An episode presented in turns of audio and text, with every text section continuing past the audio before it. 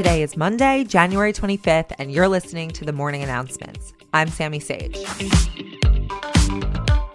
Welcome back from your first weekend in Biden and Harris's America. I hope it was everything we wished for and more. On Friday night, the New York Times broke a bombshell story about Trump's attempts to use the DOJ to overturn the Georgia election results. Here's what happened. Remember a few weeks ago when Trump made a perfect call to Georgia Secretary of State Brad Raffensperger asking him to overturn the electoral results? It's now coming out that at the same time, Trump was also plotting to replace acting Attorney General Jeffrey Rosen at the DOJ because he was refusing to send a letter to overturn the Georgia election results. The Times describes, in their own words, an apprentice style presentation in front of Trump between two men named Jeffrey. I wish I was kidding about this part. Jeffrey 1 was the acting Attorney General, Jeffrey Rosen, and Jeffrey 2 was the head of the DOJ Civics Division named Jeffrey Clark, who apparently was willing to use the DOJ to overturn the Georgia results. They each presented their arguments, and Trump was all but ready to fire Jeffrey Rosen. But a number of career lawyers at the DOJ all got on a conference call and agreed that if Rosen were to be fired, they would all resign en masse. The mass resignations would have resulted in a huge scandal, which was enough for Trump's advisors to be able to convince him that it was a bad idea to fire Rosen. But we all know what happened next the casual, deadly insurrection at the Capitol a few days later. Now we're back to the question that I feel like I ask every episode Will there be any accountability for this?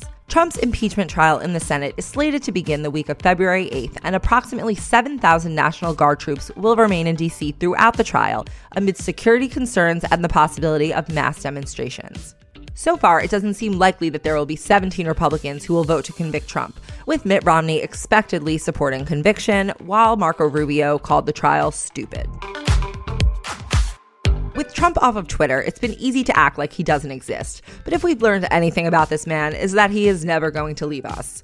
The Washington Post reported this weekend that Trump is considering creating a third party called the Patriot Party, specifically for the purpose of primarying the Republicans who betrayed him, aka the ones who obeyed the rule of law, such as Liz Cheney, Brian Kemp, and Lisa Murkowski. So, what does this have to do with his Senate trial? Sources in Trump's orbit have claimed that he is using the threat of this party as leverage to prevent Republican senators from voting to convict him in the trial, which sounds like kind of an even better reason to convict him and prevent him from ever being able to run for office again. If you need any more proof of the challenges that Republicans will face in holding Trump accountable, look no further than Arizona, where the state GOP censured John McCain's widow, Cindy McCain, Republican Governor Doug Ducey, and former Senator Jeff Flake. The censure was in reaction to their lack of alignment with the party, and by the party, they mean with Trump. While the move is purely symbolic, it does actually symbolize quite a lot about where the state's Republican Party officially stands with regards to the MAGA movement. But let's not forget who won Arizona this year. Also, this weekend, Dr. Fauci and Dr. Birx both gave their first interviews since their tenure with the Trump administration ended. Fauci spoke to MSNBC and the New York Times this weekend, revealing that he had not been allowed to speak freely and that he and his family had received death threats, including a mysterious envelope filled with white powder. It fortunately turned out to be nothing, but he did have to receive, you know, the full hazmat treatment. He also expressed that Trump would badger him to be more positive about the trajectory of the pandemic and that, to his knowledge, no one was advising him about the science of COVID spread or treatment, other than the people encouraging him to promote hydroxychloroquine, of course. Dr. Deborah Birx went on Face the Nation yesterday and revealed some disturbing things about the administration's response. For one, she said that someone inside was creating a parallel set of data and graphics that were shown to the president, but she still isn't sure who. Also, that there were people in the White House who believed COVID was a hoax, and that she and her direct report were the only two people who wore masks in the White House because they relied exclusively on testing.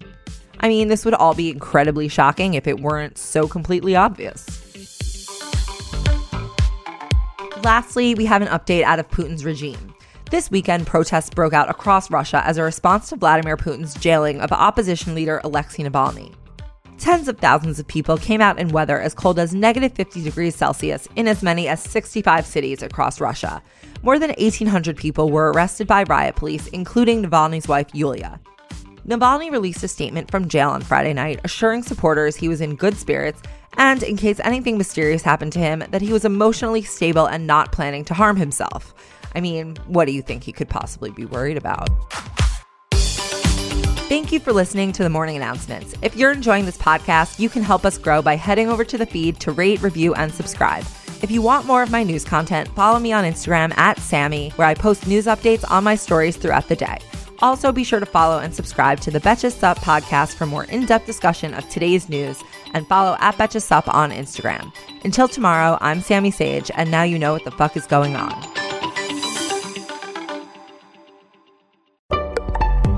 Betches.